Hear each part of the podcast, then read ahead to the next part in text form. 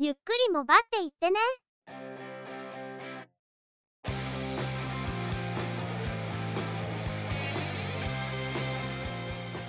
この番組はモバイル通信に関する技術や業界動向に関するニュース IT ガジェットに関する情報などを中心に取り上げていますテクノロジーには明るくないという方にもできるだけ分かりやすくお伝えできればと思っていますこの番組ではチェビオ AI による合成音声で声をお届けしています。幾分お聞き苦しいところもあるかもしれませんが何卒ご容赦ください。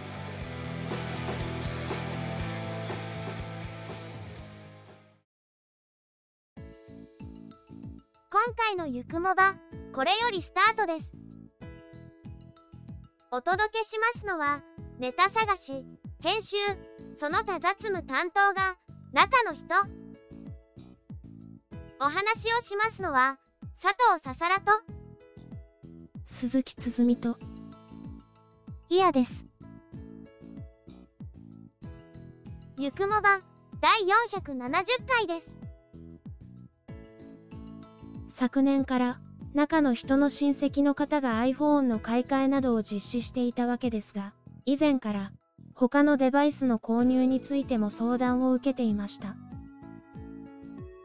今回は割と思いがけず Apple Watch の購入という流れになりましたね。中の人はシリーズ8の発表の際に費用面の問題から新品未使用のシリーズ7を購入したんですけど親戚の方は SE ではなくいきなりシリーズ9を選びました。やはり血中酸素濃度の測定機能や心電図の測定機能は欲しいということだったようですね。古いモデルからの環境の移行ではなく新規にセットアップを実施したというのもありすぐに終わってしまってちょっと拍子抜けでしたがとにかく無事に引き渡しまで終わりました。健康管理通知の受信など iPhone の使い勝手を拡張する性質もある Apple Watch ですから新たなデバイスが追加されたことでより良い利用体験となることを期待したいところですね。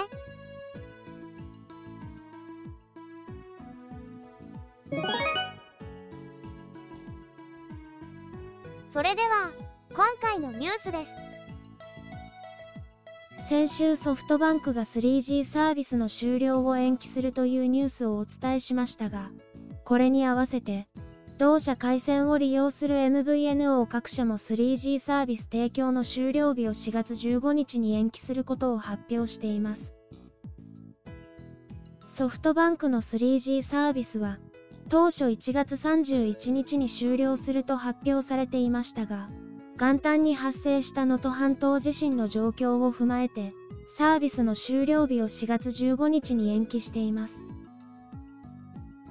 これを受けマイネオニューロモバイル B モバイルは延期された終了日に合わせてソフトバンク網の 3G を使用する自社サービスの終了日延期を発表しました。4月16日以降 3G 回線のみに対応している端末ではデータ通信と音声通話がボルテ非対応の端末では音声通話が利用できなくなります。4月16日以降に非対応端末でサービスを利用できなくなっても契約の自動解約はされないとのことで注意を呼びかけるとともに 4G 対応の端末への移行を促しています。3G サービス終了の延期で MVNO サービスも延期を発表しています。ソフトバンクはドコモに先駆けて 3G を停波する予定でしたがまさかの形での延期となってしまいました。ソフトバンクやネットワークを使用している MVNO 各社が悪いわけではないのですが4月に混乱が起きないといいなと思っています。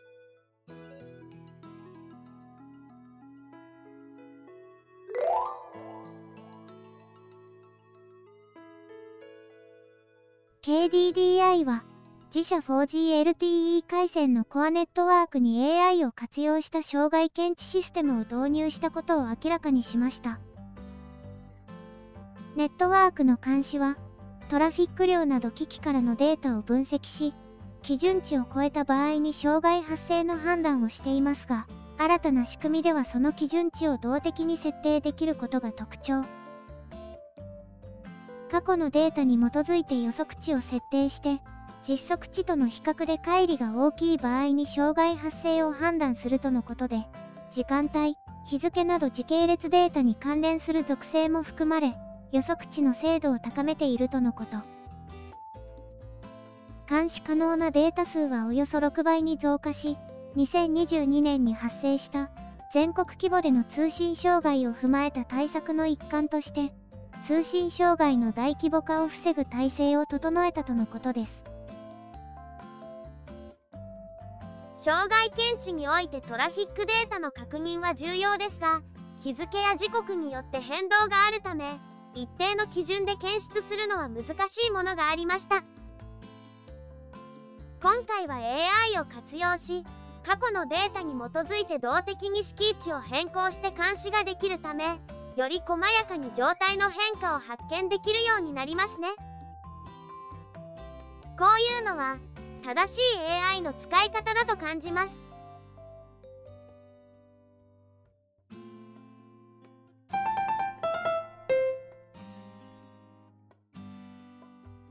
NTT ドコモは、アハモ契約者向けの光回線プラン、アハモ光において、通信速度最大 10GBps のプラン、アハモ光 10GB を3月1日から提供することを明らかにしました。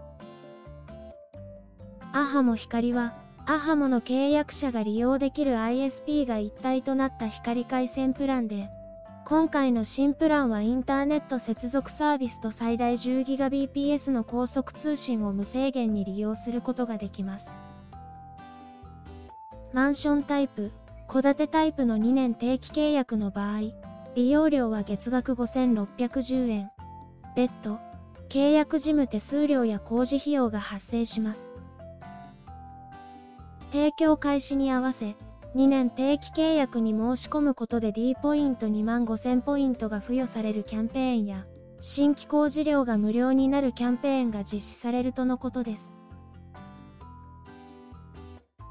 10ギガ対応のプランが ISP が一体になっている携帯キャリアの光回線プランにも出てきました。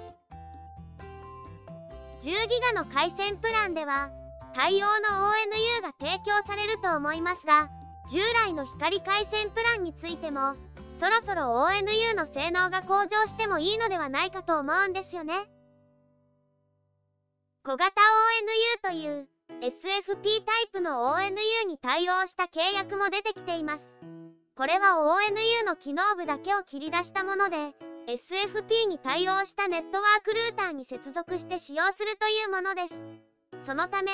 使うためにはネットワーク機器の設定に精通している必要があります。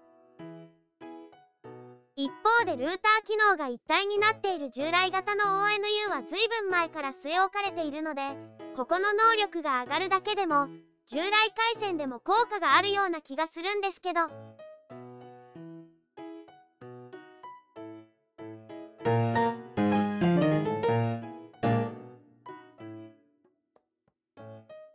シャープとモトローラモビリティは、無線通信技術の特許クロスライセンス契約を締結したことを明らかにしました。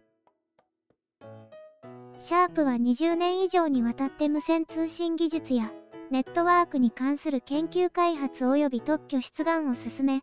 これらの通信技術に関して6000件を超える必須特許を保有していますが、世界中の多数の通信機器、及び自動車業界に無線通信技術の規格必須特許のライセンス供与を行っています。公表されているものの一部として、サムスン電子、オッポ、ビボ、ファーウェイの名前が挙がっており、ここにモトローラが加わることになります。シャープはクロスライセンス契約に応じている一方、保有特許の無断使用に対しては訴訟を辞さないという態度を示しており、ライセンス契約の締結が決まったことで訴訟を取り下げるということがこれまでにも何度もありました。今回はモトローラとのライセンス契約の締結ですが、子会社になった FCNT もこの特許技術を使えるんでしょうか？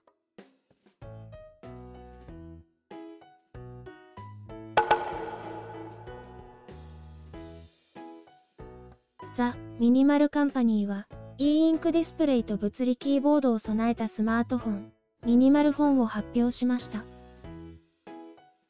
同社公式サイトでウェイティングリストへの登録を受け付けています。発売時期スペックなどの詳細は不明ですが Android をベースにフォークしたカスタム OS のミニマル OS を搭載5段クワーティーキーボードを採用バッテリー容量は 4000mAh で、急速充電に対応しているとのこと。5G への対応は模索中で、OS のサポートは最低5年との意向を示しています。2月第1週からクラウドファンディングを実施予定で、それ以外の資金提供を受ける予定はないとのこと。当初の目標生産台数は3000台とのことです。ブラックベリーライクというか、ノキア E61 のような雰囲気の外観ですが、このスタイルは中の人をはじめ好きな人は好きなんですけど、いまいち浸透しないんですよね。ディスプレイに e インクディスプレイを採用しているということで、駆動時間は長くなりそうですが、画面の書き換えのタイムラグがありますし、モノクロなので使い方がかなり限られるような気もします。OS がその用途に合わせてどのようにカスタマイズされているのかが非常に興味深いですがそもそも製品化できるのか何とも心配です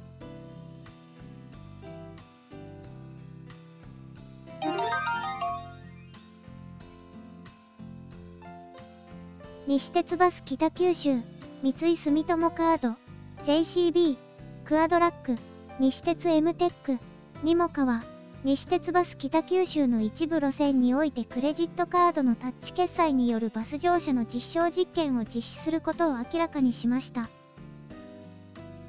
期間は2月1日から3月31日の2ヶ月間で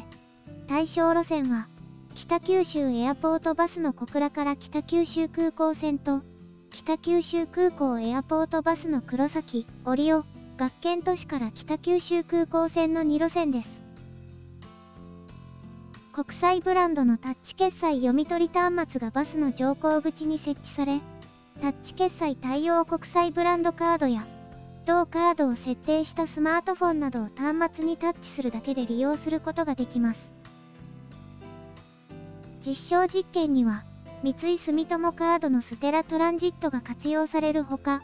クアドラックの Q ムーブサイトに会員登録することでタッチ決済での乗降履歴確認もできるとのことです。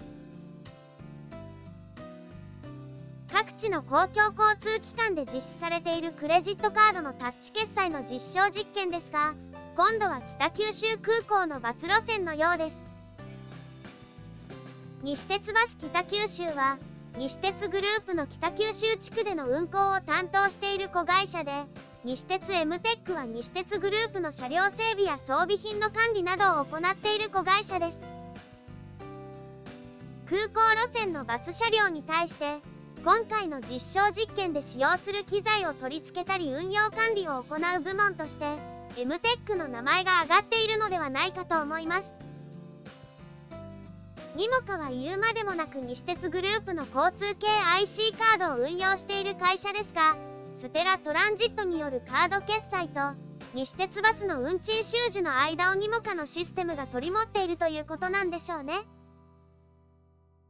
にもかは Suica と相互互換のサイバネ規格の IC カードとそのシステムですからこうした仕組みが Suica あるいはステラトランジットにそもそも備わっているということなんだと思います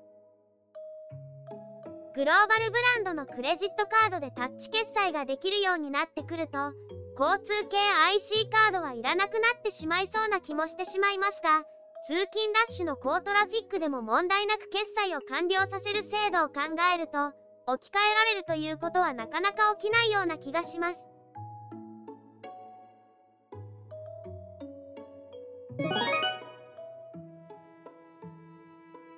今回のニュースは以上です。年明け頃から始めているガスガンジャンク品の再生、まだ懲りずに続けているようです。ジャンク品の補修用の部材やメンテナンス用の部材が徐々に揃って、順次作業を進めているんですけど、この編集の時点でいつの間にかめちゃめちゃ数が増えてるんですよね。ジャンク品だけじゃなくて、普通の中古品も取り寄せて、普通に数を増やしてますよね。修理だけではなく、今後は修理したもののカスタマイズにも手を出すようですが、その前にまた別のジャンク品を仕入れて、そっちの修理も始めてますよね。故障や不調の原因を調べて、それを解決していくのが楽しいのはいいんですけど、ジャンク品を直すためにジャンク品を仕入れて、そのジャンク品の足りない部品をジャンク品から入手して、気がついたら再生したものと残骸のガラクタだらけになるという、いつものパターンですよね。ひょっとすると、修理やメンテナンスをするのが目的になってしまっていて、その先のことは何も考えていないのかもしれません。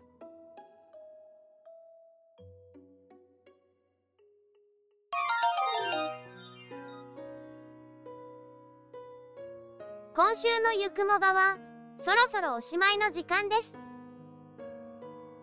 この番組は、Apple Podcast をはじめ、Spotify、Google Podcast で配信されています。お聞きいただいている皆様とのコミュニケーションを目的として、Discord サーバーを運営しています。ご興味がありましたら、ぜひご参加ください。また、Instagram、Facebook ページ、X、旧 Twitter アカウントなどを運用中です。お問い合わせなどがありましたら、Discord サーバか、X アカウントの DM にてご連絡いただくと、早くお返事できるかと思います。ゆくもばは2014年から配信をしていますが、過去に配信したものを、ゆくもばアーカイブスとして再配信を行っています。更新は不定期ですが、過去配信分にご興味がありましたら、ぜひお聞きください。フィードの配信範囲から漏れた最初期配信分についても、配信ブログに保管されていますので、もしよろしければ。それでは、今回はこの辺りで失礼いたします。また次回、皆様のお耳にかかれますように。ゆっくりもばっていってね。ゆくもばは、チェビオ AI による合成音声で制作されています。番組の作成にかかる情報収集、音声編集、その他配信についての一切の雑務を担当するのは、中の人。番組アートワークなど、グラフィック作成協力は、中川洋山。声をお届けしましたのは、佐藤ささらと、鈴木つづみと、イヤでした。